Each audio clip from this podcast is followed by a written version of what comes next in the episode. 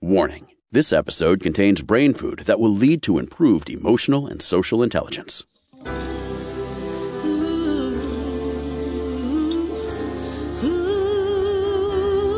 Give us one hour and we'll help you change the way you think about happiness.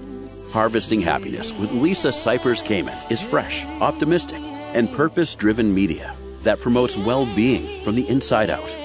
Each week, Lisa spotlights diverse trendsetters and change agents who are the greatest contemporary thinkers and doers, devoting their lives to creating a better world in which to live. Your host, Lisa Cypers Kamen, is a widely recognized applied positive psychology expert, author, documentary filmmaker, and lecturer specializing in optimal lifestyle management. Let's get to it. Here's Lisa. Good morning, good afternoon, and good evening. Thanks for joining me on today's show where you will learn how to vote with your plate and palate. We're talking about the future of food. My first guest is Dr. Roanne Van Voorst.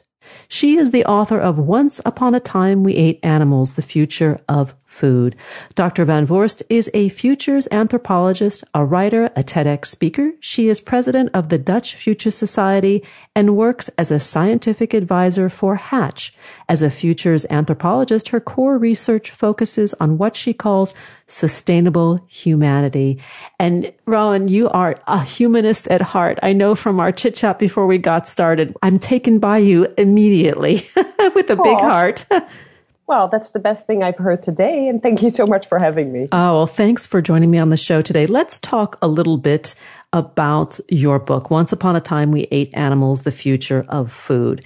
Because most of us don't really think about the future of food. We make the assumption that food will always be plentiful and available to us, and that is not the case. No, it, for me, it was, you know, food wasn't really a topic that I thought about much before I started writing this book, other than what am I going to eat tonight? Because I do love my food. Um, but I started thinking about it more when I had done research on the future of climate changes and the future of natural hazards for a long time. And I started with that, I think in 2008. I traveled to the countries where you could already really see climate changes. And then every time, and again and again, people or experts pointed me back to the impact of the food industry. And you know, I think we've heard all the stories, so so it's not the most interesting part probably to go into, but you know, the the methanes, the other gases, but also the water pollution, etc. And that in combination with a rising world population and not just a rising world population, but a world population that is pretty particular in what we want to eat, namely animal protein, mm-hmm. because we've been doing that the past 50 years a lot. We did it before as well, but we do it more and more, right? We want to have it three times a day, not just during dinner, but also during lunch, etc. And you can really see that in the poor countries of the world, the, the more developing countries of the world, people act after us so they wanted to. And that's simply going to be impossible, especially if you look at not just, you know, all the issues that we just discussed, but also the amount of land that we have. We have so much degraded land now that there's simply not so much left for more animals. So we have to do something, right? And and I don't think I gave the perfect perfect answer with my book, but I wanted to explore at least an alternative road to where we stand now. When we think about the farming and livestock industries and their methodologies for farming, in many cases they are exploitative of the land. Yeah, exactly. And I don't think many people realize that. No, and you know what is also very popular nowadays, and I wish I could say, and that would one would be a wonderful idea. The popular idea is, well, we can just make it smaller scale again, right? We can make it circular, we can make it ecological, all of those kind of terms you often hear, which is great if you compare it to what we've ended up in, which is big industrial farming. And I think you nor I nor everyone I know is agreeing with big industrial farming. We all know it's it's not just horrible for the environment, but it's also really making a lot of animals suffer. I think we all feel uncomfortable with the idea of big machinery and immense factories, you know, that fishery has become and that livestock has become, livestock keeping has become. But if you look at the alternative that is often given, like, oh, let's do it more small scale or let's do it more circular, that might be possible, but not if we continue to eat as we do now, and not if also the people from China and the people from India will want to eat what we are now having, because then we need not just what we have now, but even more massive, even bigger industrial farming. So even though it sounds so romantic to kind of go, just go back a little bit, I don't think that's possible. I think we either go onwards with what we have now and we know it's not well for the environment and for the animals, or we take a radical different perspective, which means really eating much less animal proteins. Which is actually good for our health. It is, right? And I, you know, in my book, I do myth bust a lot. I wanted to write a really, really honest book because when I dived into this whole topic of the future of food, I found a lot of myths, not just by the meat lobby industry, you know, who sometimes people are sometimes saying, oh, we can do it in a more circular way. And sure, we can feed the whole world. It's no problem. That's honestly a myth. But the other ones, like the, the more activists, also have their own myths. And one of them is, well, you know, if you turn vegan, everything you will eat is automatically super good for your health. And you will instantly become one of those glowing, beautiful Instagram influencers proudly showing off a green juice, right? And it's like, no, there's a lot of crappy food out there that happens to also be called vegan. And I sometimes make the joke like there's a lot of alcohol that is vegan. You know, potato chips are pretty vegan, and you probably don't want to live off that. So, vegan, gluten free, you know, it, it checks yeah. many of the boxes, but is it really healthy? Exactly. But it is true that if you look at the general health of meat eaters versus the general health of vegans, typically the vegans are much more healthy. I am a bit critical sometimes about that because sometimes I think perhaps it might be the case that people who turn vegan were already concerned with their health, right? Mm-hmm. But it's also the case that, I mean, think about it. If you leave out a big piece of meat from your plate, you have to fill that plate with something. And then you end up eating more veggies, which is a good idea. Or you end up eating more grains, which is typically also a good idea. So automatically you get a lot of good stuff inside of your body. And also, some of the meat, especially the red meat, has been associated with some illnesses and diseases, right? So, yes, there can be a health advantage to eating vegan, but at the same time, you also have to kind of keep an eye on do I get enough of my micronutrients? And I turned vegan myself during writing of this book. I never was before, so that was a big shift. And I didn't find it hard, but I had to kind of learn to cook in a different way, right? You want to make sure that you get your B12s, you want to make sure that you get your proteins. You know, it's not rocket science, but you do have to think about it for the yeah. first couple of weeks until it becomes more like a natural process. I want to go back to something that you said about feeding the world that theoretically, we have the technology and the resources to feed the world properly, and yet we don't. Well, yeah. One of the problems is that, of course, and I know people probably know this story, and perhaps it makes them a bit depressed, but one of the big problems is that, yes, we do have a lot, but we don't share evenly. Mm-hmm. You know, mm-hmm. there's the Western world, and I always laugh when people say, but the Chinese, you know, the Chinese eat a lot of meats. Like, well, the average American still eats much more meat than the average Chinese person. You know, think about that. I think we underestimate how much we eat and consume and spend and toss away as well, right? So that's one of the problems. And then, rightly so, you say we have the technology. And I do believe that technology is going to be a tremendous help in the future, but sometimes we still have to make it take a couple of steps. So, for example, you now have lab grown meat, which is meat.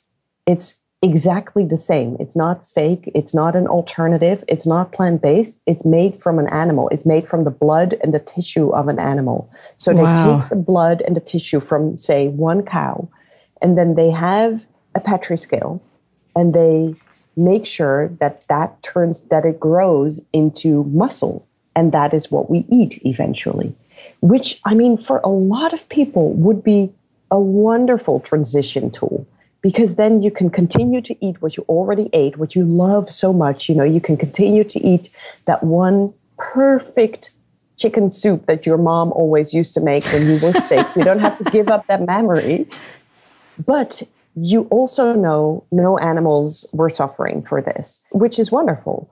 And it's already existent, only it's now super expensive. So there exists burgers from, you know, meat labs, but they're like $17 still. I think in a couple of years, they will be much more affordable and probably available in supermarkets. This is fascinating. I did not know about lab grown meat, but I can promise you that I'll be researching it after when we're done.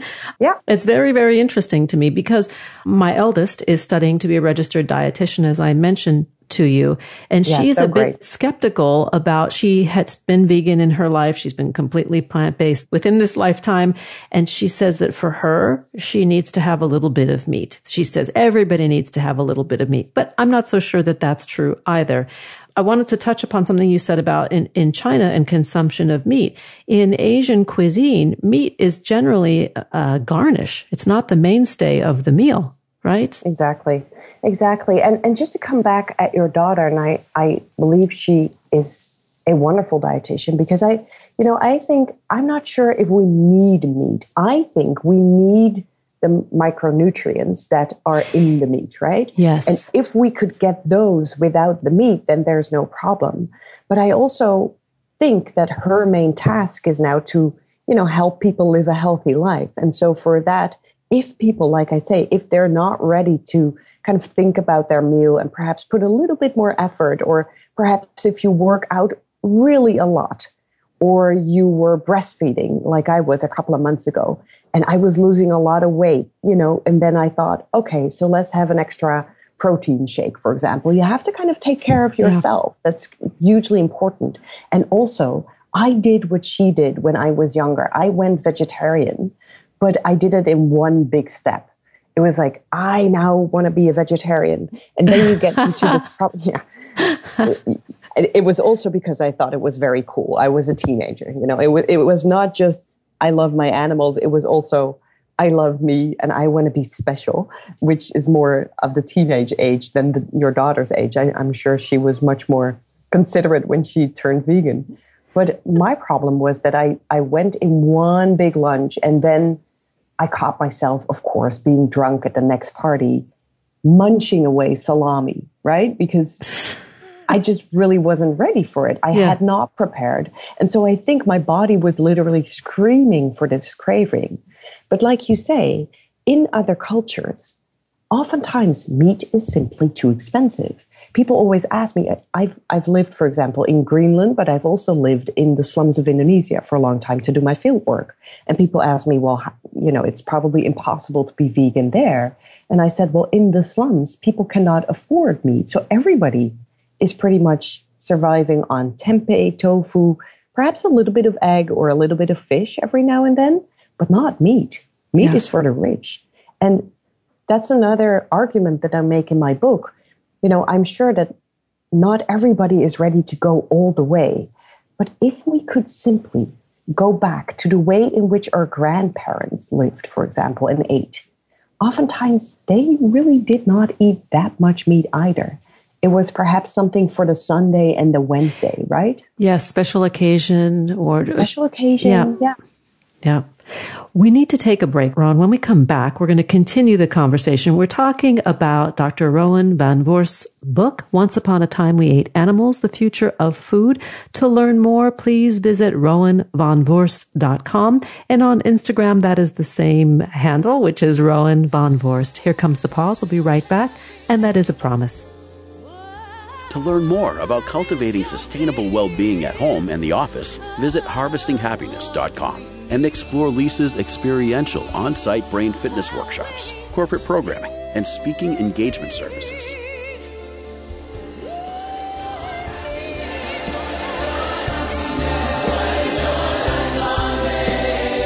And we're back continuing the conversation with Dr. Roanne Van Voorst. We're talking about voting with your plate and palate, the future of food. Let's get back to it. And Roanne, prior to the break, you were talking about the suggestion that we move back to a time when our grandparents treated and celebrated meat as something special. So we didn't have it every day in our diets. It was something that was a treat one or two days a week. Talk a little bit about what this proposition, how it would impact, you know, our environment by doing just that one shift. A couple of years ago, there was a uh, study from Oxford University, and what they did was they compared animal protein products that we consider the less worst, I should say, for the environment, like chicken, you know, which is more efficient, you could say, than a cow. A cow, when it eats grass, it loses a lot of the protein before it reaches our mouth because it uses all of that good stuff to grow and to walk, etc. A chicken is less worse with that, so you could better eat chicken. It will be less polluting, you could say. They compared that to what often is considered the worst of the veggies. So the avocado, for example, you know, everybody always says like, oh, but if the whole world would become more plant based or vegetarian, we we start eating all of those avocados. You know, you can see like a future scenarios where people have bulks of avocados in front of them, and people are really concerned because you know the, the avocados have to be flown in or whatever. And still, the researchers found that even the avocados or the mangoes or whatever it is that you know horrifies us, just the idea of that, is so much less polluting. It's taking less water. It's leaning much less on land that is already degraded. And of course, I mean, for me personally, the suffering of animals or the animal cruelty in which we now live is perhaps the biggest advantage of going more plant based. And for me, I think that has become the main driver of why I try to eat as much plant based as I can. Sometimes I make an exception when I'm traveling doing field work with really poor people, for example, who, you know, offer me a piece of chicken or an egg and I feel it's not the time and the place nor their biggest concern to start talking about animal suffering because they have perhaps hungry children, right? Yes. And I think things come first. But I think none of us really, really understands how big the meat industry has become. And we all still have, or at least I did for a long time, I still really had a little bit of a romantic idea where, you know, I thought of a fisherman kind of in his boat at sea, which hardly exists, not in the West. You know, it's huge. Everything is huge salmon, for example, is has become just as polluting because they also have methane gases, right? And so they're just as polluting as a livestock farm oftentimes. So it's really it's that big. There's the problem with antibiotics. There's the problem that many farmers explain to me, like it's no longer that you can survive with 70 cows. It's you have to have 7,000 now. And all of them have to die earlier than before because after a couple of years they're done. We don't need them for the milk, milk industry. Their bodies are just exhausted. They're bred now in such ways that they're really weirdly shaped so that oftentimes they can't really walk well or they have all sorts of diseases. Same with chickens. Some chickens can't stand up because they're so heavy. They grow within four weeks. Wow. It's like if you look at them, they look like alien chickens, right? Like it's it's none of that was familiar to me. And I started realizing as well, there's a reason why so many of the bigger livestock keepers are not located next to where people live. You know, it's it's they're far away, like the slaughterhouses are far away. And people will tell me, well, but then I only buy ecological meat, which I, I think it's so well intended, but the animals go to the same slaughterhouses. And some of the farmers that I spoke to, my first chapter is actually called How Farmers Can Save the World. And I spoke to farmers who already sold all of their livestock or who stopped being a farmer. And now they plant lupine beans or soybeans or they have become plant based themselves, which is really interesting. Oftentimes because they thought that that would be the future of food and hence more lucrative, but also because they said, I worked in a way that was no longer aligned with my own values. So I became a farmer because I love animals. But the audience, the public, the politicians, the supermarket prices, everything forced me to scale up and up and up. And there I was standing amidst animals, and I no longer know their names. Hmm. I'm no longer treating them as I want to treat my animals. I'm kind of chasing them into the gas rooms. And one of the animal, one of the um, pig farmers that I spoke to said, you know, my clients loved me so much because I am a typical good farmer and they paid more because the meat was ecological. But they did not hear the screaming of the pigs when I bring them to the slaughterhouse. They don't know how much those animals try to resist going there because they smell the blood. And I did. And I could no longer live with that. It was a very different profession than I had imagined it to be when I was a young boy and I wanted to do it decently and I wanted to kill my own animals. But then he's like, I couldn't because I had become too big. And you can't do that if you're always in a hurry. And so I think, you know, just letting go, even if it's like two days less meat a week, that's already saving a lot of lives. But more importantly, I think it shows to supermarkets that we as a group of people are no longer okay with what is going on. So instead of investing in the meat in the supermarket, you're investing in a plant based alternative, which is essentially saying, I want this plant based company to grow. And I probably want this meat producer to become a little less, you know, to be sponsored a little less. I think we should go another way. And I think that's a very powerful proposition that really gives us something in our hands, right? And th- that turns my question or my point to you write about eating as a form of voting. Yeah, exactly. Because that is what it is. I think many people are afraid that they have no power, that it's the system, right? It's the government that has to change something. It's the companies that have to change something. And I agree, they should. You know, it would be wonderful if we would have taxes on meat, for example, that would be helpful, and no taxes on ecological fruit and veggies and things that are really good for us. But until we're there, I think it is a form of voting. It is a form of showing what you want to be more of. So think about your children. Think about the world that you want them to live in.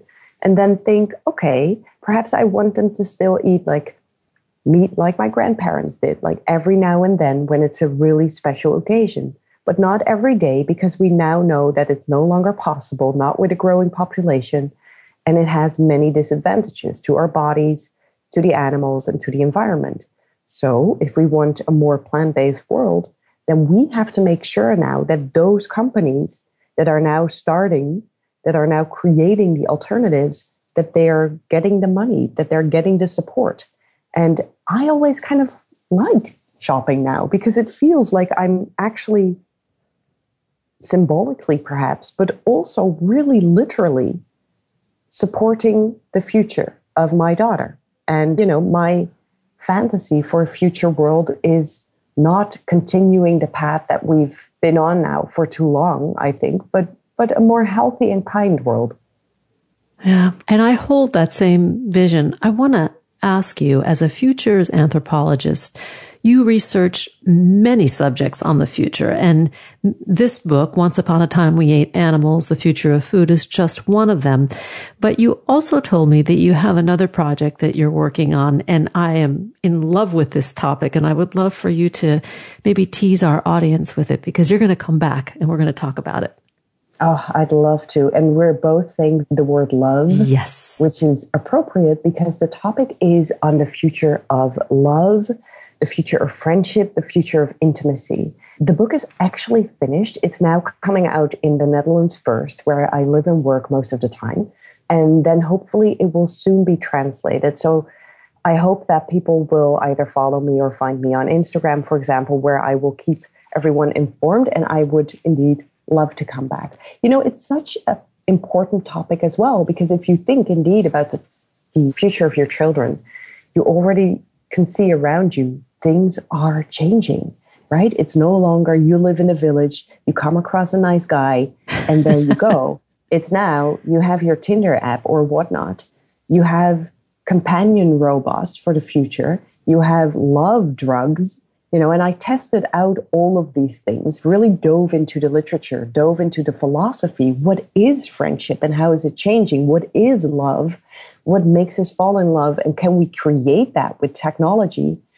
And I'm giving the answers in the book. So I really would enjoy to come back and talk about that as well. Oh, well, you're definitely going to come back. I'm excited to continue the conversation to learn more about the work of Roanne Van Voorst and her book, Once Upon a Time We Ate Animals, The Future of Food. Please visit her website, roannevanvoorst.com. And on Instagram, you can also find her at Roanne Van Voorst.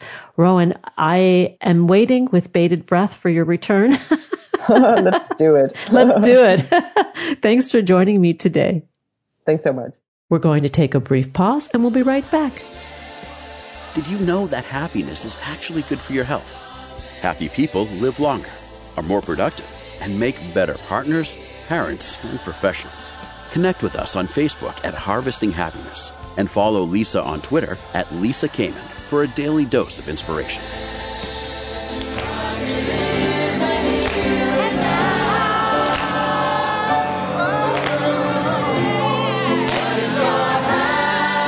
And we're back continuing the conversation about voting with your plate and your palate. We're talking about the future of food. My next guest is Joanne Molinaro. With over 4 million fans spread across her social media platforms, New York Times bestselling author Joanne Molinaro, also known as the Korean Vegan, has appeared on the Food Network, CBS Saturday Morning, ABC's Live with Kelly and Ryan, The Today Show, PBS, and the Rich Roll podcast. She's been featured in the Los Angeles Times, the Washington Post, the Atlantic, NPR, and CNN. And her debut cookbook was selected as one of the best cookbooks of 2021 by the New York Times and the New Yorker, among others. And Joanne is in the house to talk about her journey. Joanne, thanks for joining us on the show today. Oh, thank you so much for having me, Lisa. I'm really excited to be here. Me too. Excited to have you here to talk about the Korean vegan cookbook, Reflections and Recipes from Omma's Kitchen. You didn't start out as a vegetarian and you also didn't start out as a foodie. that is entirely true. I would say it's very accurate. I went vegan in 2016 and I'd only just started cooking myself, probably just a few months before making that transition. Wow. All right. Let's dial it back here. You were an attorney prior to yes. a wildly popular food blogger. Talk a little bit about your journey from the law to the kitchen. Well, I think like many lawyers and, and professionals of any stripe, it was hard for me to find the energy and the time to cook a meal for myself or, you know, for anyone else in my family after work. So I, like many people, enjoyed eating out or ordering in, as the case may be. When I started dating Anthony, my husband now, then boyfriend, obviously, I wanted to impress him with my skills in the kitchen.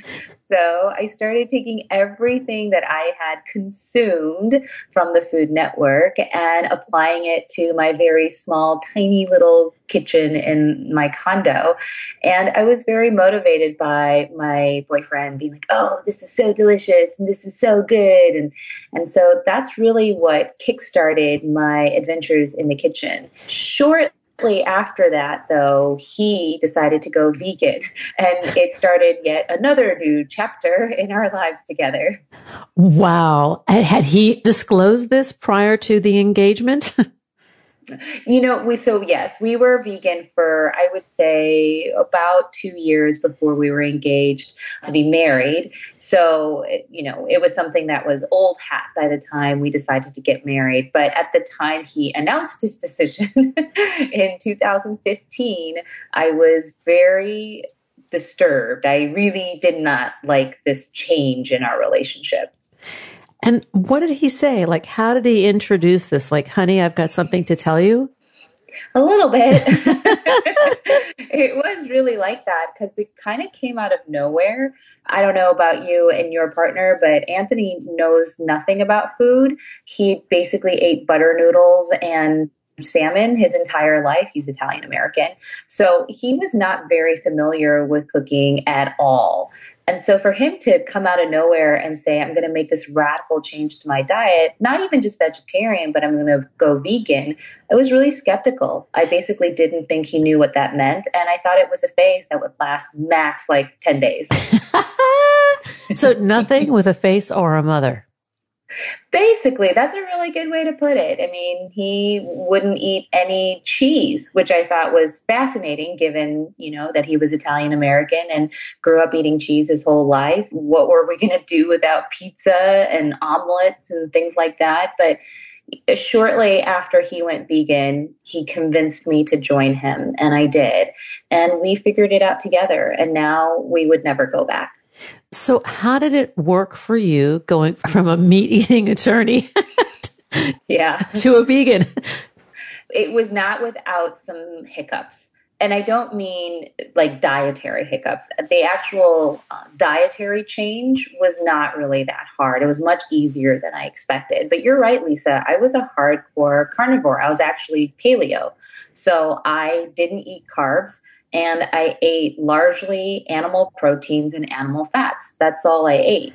So to go from that to vegan was the exact opposite. And added to that was a level of anxiety that I think I didn't know how to articulate at the time that taking away all the foods that I had grown up eating, i.e., Korean food, which are, you know, largely um, not vegan, would somehow disconnect me from my culture, my family, and my heritage. And this was something that Anthony couldn't understand as well. So these are things that we did have to iron out.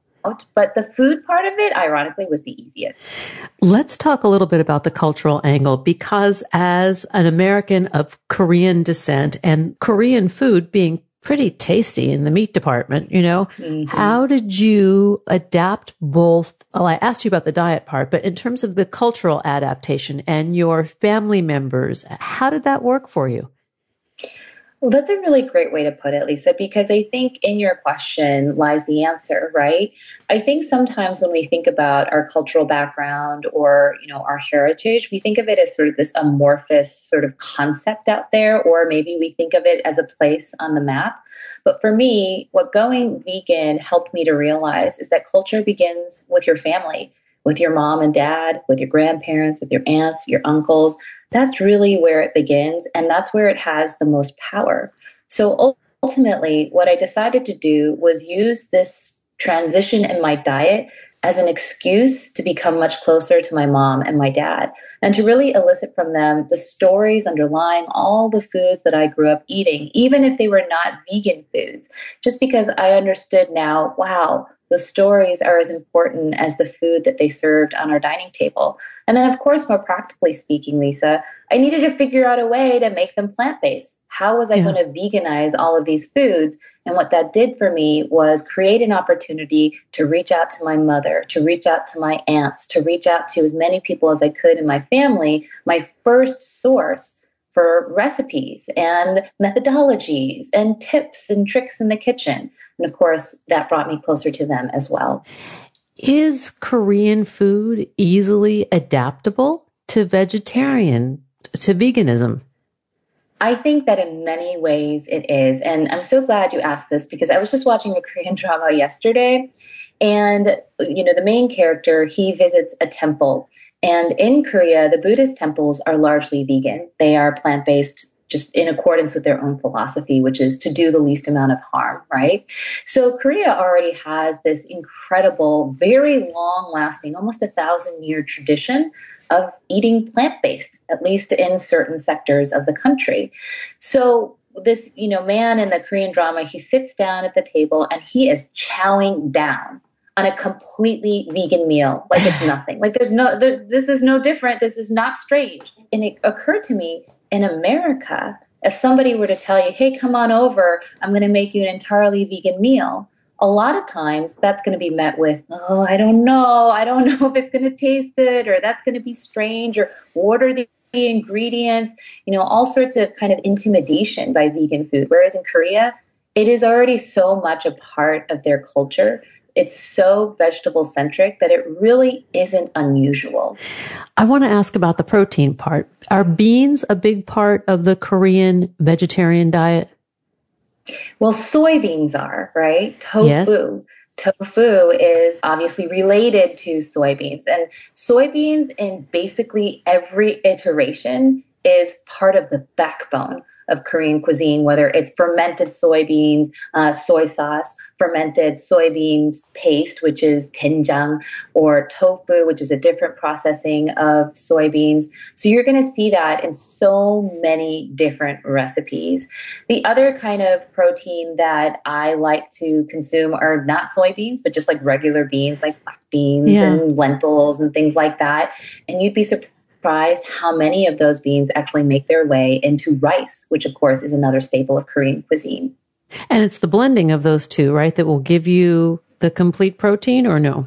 Oh, well, you know, I don't really focus too much on complete protein, not complete protein, but my understanding is tofu is a complete protein in and of itself. So I would say I try to have protein tofu, I should say, you know, pretty regularly. I would say about four to five times a week, at least one meal a day. And tofu takes on the flavor of whatever you're cooking with, and it has so many different textures. Exactly. And I love that you mentioned that, Lisa, because I think so many times people focus on just the one, which is extra firm. Yeah. Give me the extra firm tofu, because I think they're trying to mimic chicken or some other kind of animal protein. But you're absolutely right. Tofu comes in every imaginary texture. And and the more you play around with it, the more versatile that protein can be for you. Let's talk a little bit about your family story because you come from a family that had an immigration experience coming from Korea to America. And I'd love for you to talk a little bit about that and how that plays into your influences. Well, I think that my family is probably similar to many families in the United States. My own late father in law, Anthony's father, immigrated to the US when he was 19 years old from Italy. My parents came to the United States in their mid 20s and they emigrated from South Korea. But even before they were in South Korea, as I think, you know, I've alluded to in multiple you know, TikToks and other videos on my Instagram, my parents fled North Korea, the region that is now known as North Korea, when they were babies. So their story, all the way from North Korea to South Korea to Chicago, Illinois, is fraught with so much danger, with risk, but also with heart and courage and resilience. And that is a story that I think is not only relatable to so many people all over the world, whether you're a refugee or not, I think it's also a story that deserves to be seen. And seen in the context of the food journey as well. I mean, that's what I love about your book, The Korean Vegan Cookbook Reflections and Recipes from Omma's Kitchen. Yeah. So here's the thing with food everybody has to eat it. Yeah.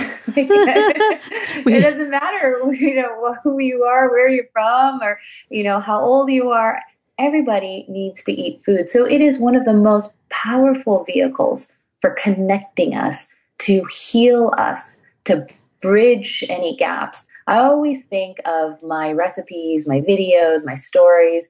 I think about inviting people to my dinner table and say, hey, I know you're hungry. I know you need to eat, whether you're vegan, whether you like Korean food. Why don't you just sit at my table for a little bit? I'll do the cooking. But if you have a little time, I'll also share a story or two about, you know, what happened today or something that my mom told me, or maybe even about how she came to Chicago. Because these are the things that make the food and the people memorable to you. Yeah. So we're talking not only about physically nourishing ourselves, but emotionally nourishing ourselves. Exactly. Let's take a pause. And when we come back, we will continue the conversation with my guest today, Joanne Molinaro. We're talking about the Korean Vegan Cookbook, Reflections and Recipes from Omma's Kitchen. To learn more, please visit thekoreanvegan.com, on Twitter at the Korean Vegan, and on Facebook and Instagram. Those handles are also the Korean Vegan. We'll be right back. Who says money can't buy happiness? Whether you are a skeptic or seeker, check out Lisa's new book. Are we happy yet? Eight Keys to Unlocking a Joyful Life, a boot camp manual for greater emotional fitness, is available at Barnes & Noble, Amazon, IndieBound, and HarvestingHappiness.com. Here's a truth bomb. Emotions are contagious, and happiness is a universally desired state. But we tend to forget that we all have the freedom to be happy or the liberty to be miserable each day, regardless of external circumstances. Explore the journey of human happiness, how to find it and keep it, with Lisa's documentary film, H Factor. Where is your heart? Visit harvestinghappiness.com to learn more.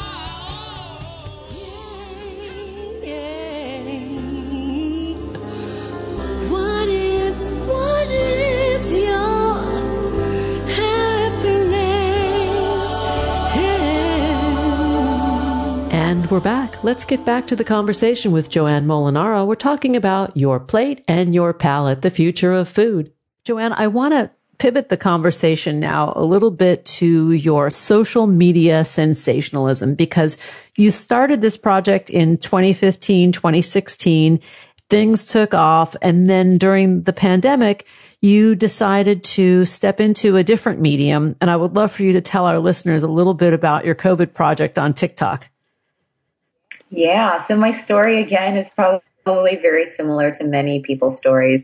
I was the typical person who was completely burnt out by traditional media and everything that I was seeing on TV. I just couldn't bear listening to it all day long. So I decided to go on TikTok. I, you know, I'm really not the generation of TikTok. I'm 43, so I'm past that. And so it took a little bit of learning for me to even understand what it was, how to log on. And then, you know, I'm seeing all these random, you know, people dancing, and I'm like, what is this about? But eventually, after a little bit of time, I found a lot of videos, very short ones that I found funny, that I found diverting, and also also very inspiring. And what it inspired me to do was to create my own content.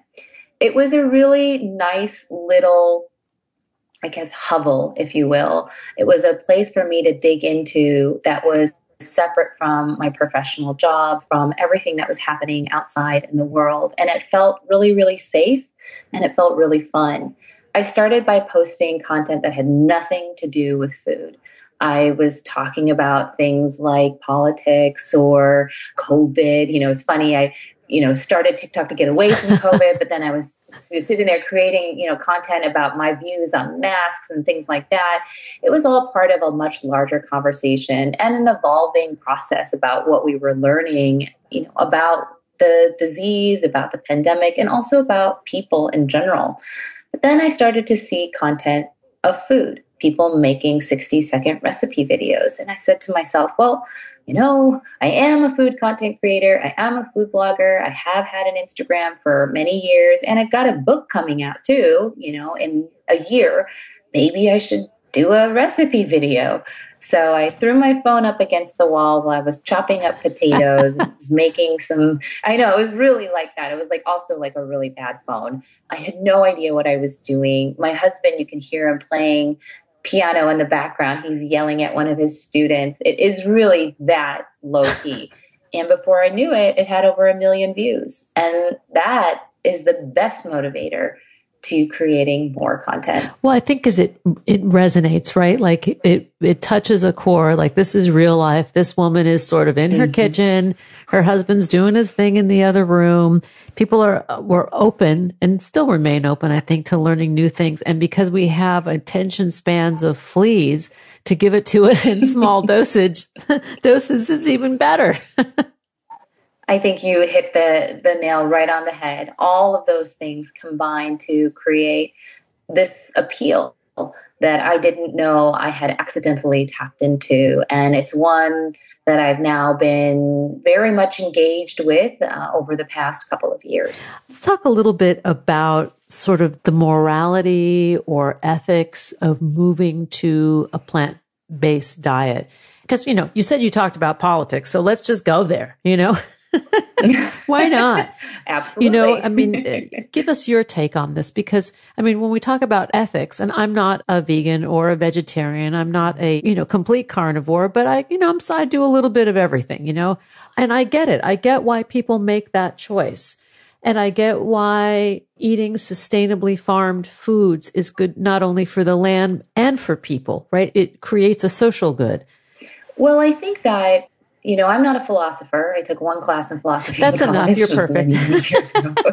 That's about all you need. so there you go. Okay, so let's let's talk about that. I mean, for me, one of the things about ethics or morality is that it is a system that is reserved for human beings, Yeah. right? We are having ethical conversations, we're having discussions about this as humans. That is our gift, our ability to have those conversations, but in many ways, it is also our responsibility. I always feel that with privilege comes responsibility. So when I think about animal ethics, the way that I view it, and this is not the way everybody else does, but this is the way I view it, I always ask myself, how much suffering is necessary? If this suffering isn't necessary for me, for you, for everybody else, then perhaps we should eliminate it as much as we practically can. That's what guides my life and my choices. So, and let me boil this down very practically. Right after I went vegan or I, you know, transitioned to a plant-based diet, I remember I was walking home from work and I passed by this cafe that was adjacent to my building. And I remember that the last thing that I'd eaten right before going plant based was this fried chicken sandwich that this cafe was really good at making. And I got to tell you, Lisa, I loved fried chicken. Like, I loved fried chicken before going vegan, and fried chicken sandwiches, that was a vice of mine. And as I walked past the cafe, I could smell the fried chicken and it smelled so good. And I remember thinking to myself, well, I could just go in here. Nobody would know. My boyfriend won't know. No one that I've told that I've gone vegan would know. It would just be me and the fried chicken sandwich. Mm.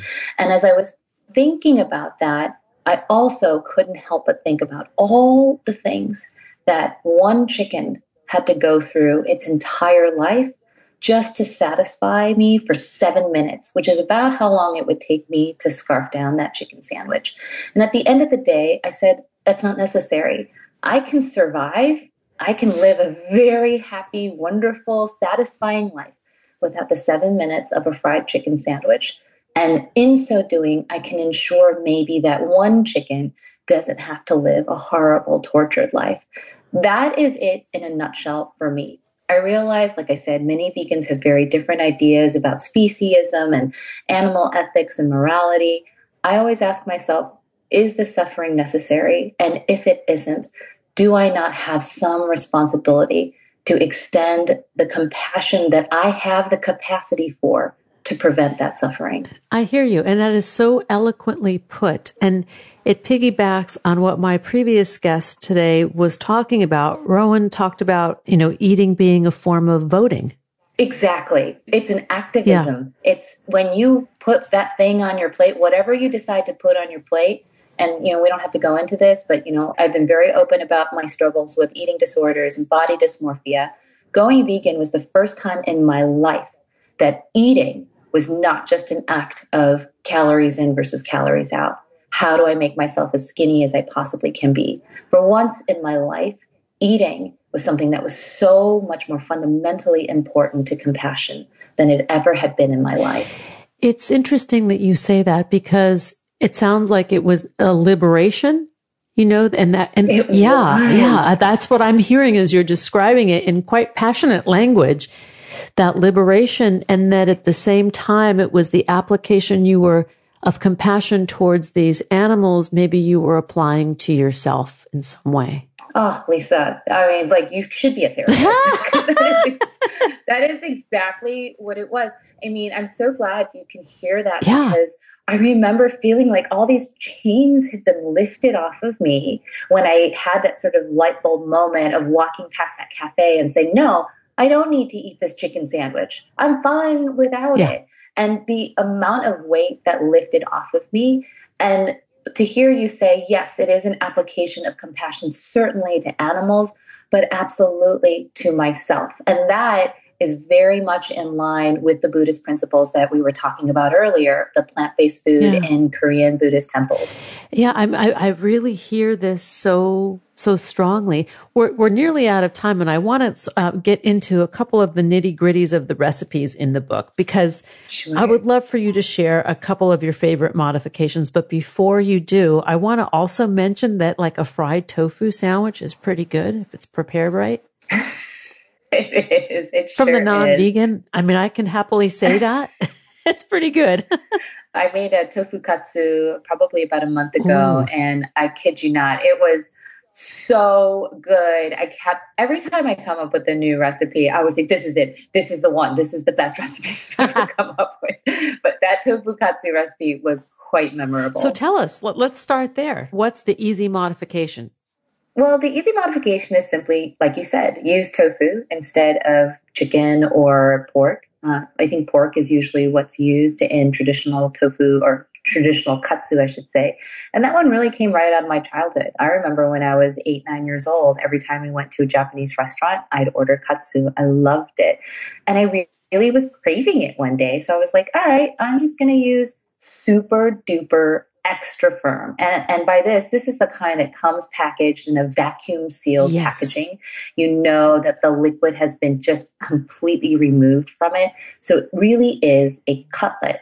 You cut that thin. I actually stuffed it with a little bit of vegan cheese, which is all the rage right now in Korea. And then I triple dredged it. That's the other trick to this. You Ah. got to triple dredge and breadcrumb it. If you just do it once, yeah, you're not going to get the kind of crunch.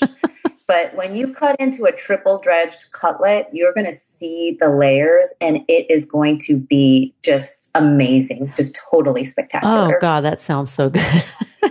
It was really good. It was amazing, actually. okay, couple other modifications.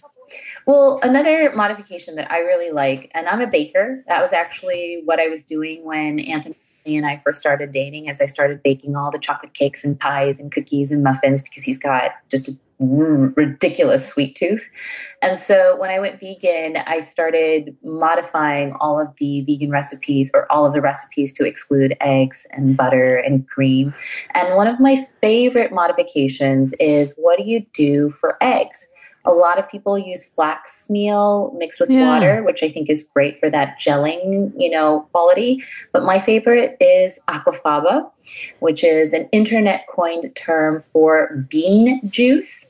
It's sort of the leftover juice in a can of beans. Oh, If you oh. have, yeah, if you've ever tried whipping that stuff with a stand mixer, you will be absolutely amazed. It turns into a meringue, Wow. just like egg whites. It's incredible. and it does make sense. You know, it's like a little slippery, sticky, gelatinous yes, spring. exactly. It is. It's really incredible. So I love using it for a lot of my baked goods, for my cakes, and my cookies, and banana bread. I, I think it just provides a little bit of lift to your crumb. You know, it's not going to be perfect. That's not what veganism is about. It's about finding ways to eat in a way that's more compassionate, but still delicious. Aquafaba. hmm It's really cool. There's an entire Facebook group that's just dedicated to aquafaba, and the things that they're doing with it are absolutely mind blowing. Like they should all be like chemistry professionals. Well, I think that's the thing that really sticks out for me is that people who have perfected vegan cuisine, I don't mean just eating like, you know, the plant-based foods as separate foods, but really the, the high cuisine and making fabulous recipes. There is understanding of chemistry. Oh, there is a technical level to cooking that far exceeds my ability to understand. but you know, when you go to places like 11 Madison Park, which you know is ranked one of the best restaurants in the world, and the head chef there has turned the entire restaurant plant based. Really? And when Didn't you know that. yeah, And I have been there. Oh yeah, How, but New that York must have been, article. when Yeah. was that? That was about two years mm. ago. There was a big article in the New York Times about it. He now actually offers a take home cooking kit where you can make your own vegan meal out of his kit. But, you know, he really believes in this. He believes in sustainable eating and thus really put the money where his mouth is, right? But that's where I think that vegan cuisine can be super exciting. When you see some of the greatest culinary technicians in the world channeling their talent, their expertise, and their knowledge to compassionate eating, I find that to be so exciting. I agree. It's it's very very inspiring. And it, when you have a great vegan meal, you do not walk away hungry. You do not walk away unsatisfied. You're like, wow, that was good. I think that's right. I think long gone are the days where vegan meals are simply wilted salads that look a little bit bad. I think we're now at a place where vegan food can be exactly what you described satisfying and filling. And delectable. I mean, really delectable. Exactly. I, I, one of my kids went through a vegan phase and she's quite the foodie, quite the baker. And she whipped out some stuff that was just off the charts spectacular, you know, dessert wise. That's music to my ears. Yeah, it was very, very impressive. I'm like, wow. She's studying to be a dietitian. Well, that makes yeah. sense. Yeah, she's interested yeah, in culinary exciting. medicine. So there you go. Food should be thy medicine. Yes, yes. This has been such a great conversation and insightful in so many ways. And hopefully it gives our listeners some food for thought, no pun intended, about the food choices that we make every day and opportunities to kind of embrace new ways of being. And we might even surprise ourselves and become TikTok sensations in our own kitchen like you. I'm going to look for you there, Lisa. I'll, see, I'll you see you there. Joanne Molinaro, thanks for joining me today to learn more about the Korean Vegan Cookbook, Reflections and Recipes from Omma's Kitchen. Please visit thekoreanvegan.com on Twitter at the Korean Vegan and Facebook and Instagram as well, the Korean Vegan. Thanks, Joanne. Thank you, Lisa. I've had a blast. Thanks for joining us on Harvesting Happiness today. This is Lisa Cypers Kamen on behalf of my guests, Dr. Roanne Van Voorst and Joanne Molinaro, wishing you kind thoughts, kinder words, and the kindest of actions. Until next time, remember, happiness is an inside job. Happiness is your inside job. Please go out and rock your day and remember to be kind to one another. Keep harvesting your own happiness anytime and anywhere from the comfort of wherever you are. Subscribe, listen, and share hundreds of downloadable episodes via our free app or from our libraries at toginet.com, iTunes, Google Play, and other fine podcast platforms. To learn more about Lisa's global consulting services, please visit harvestinghappiness.com. Spread more joy by liking us on Facebook at Harvesting Happiness and following Lisa on Twitter at Lisa Kamen. Harvesting Happiness is produced in collaboration with TogiNet Radio, KBUU Radio and is available on PRX, the Public Radio Exchange.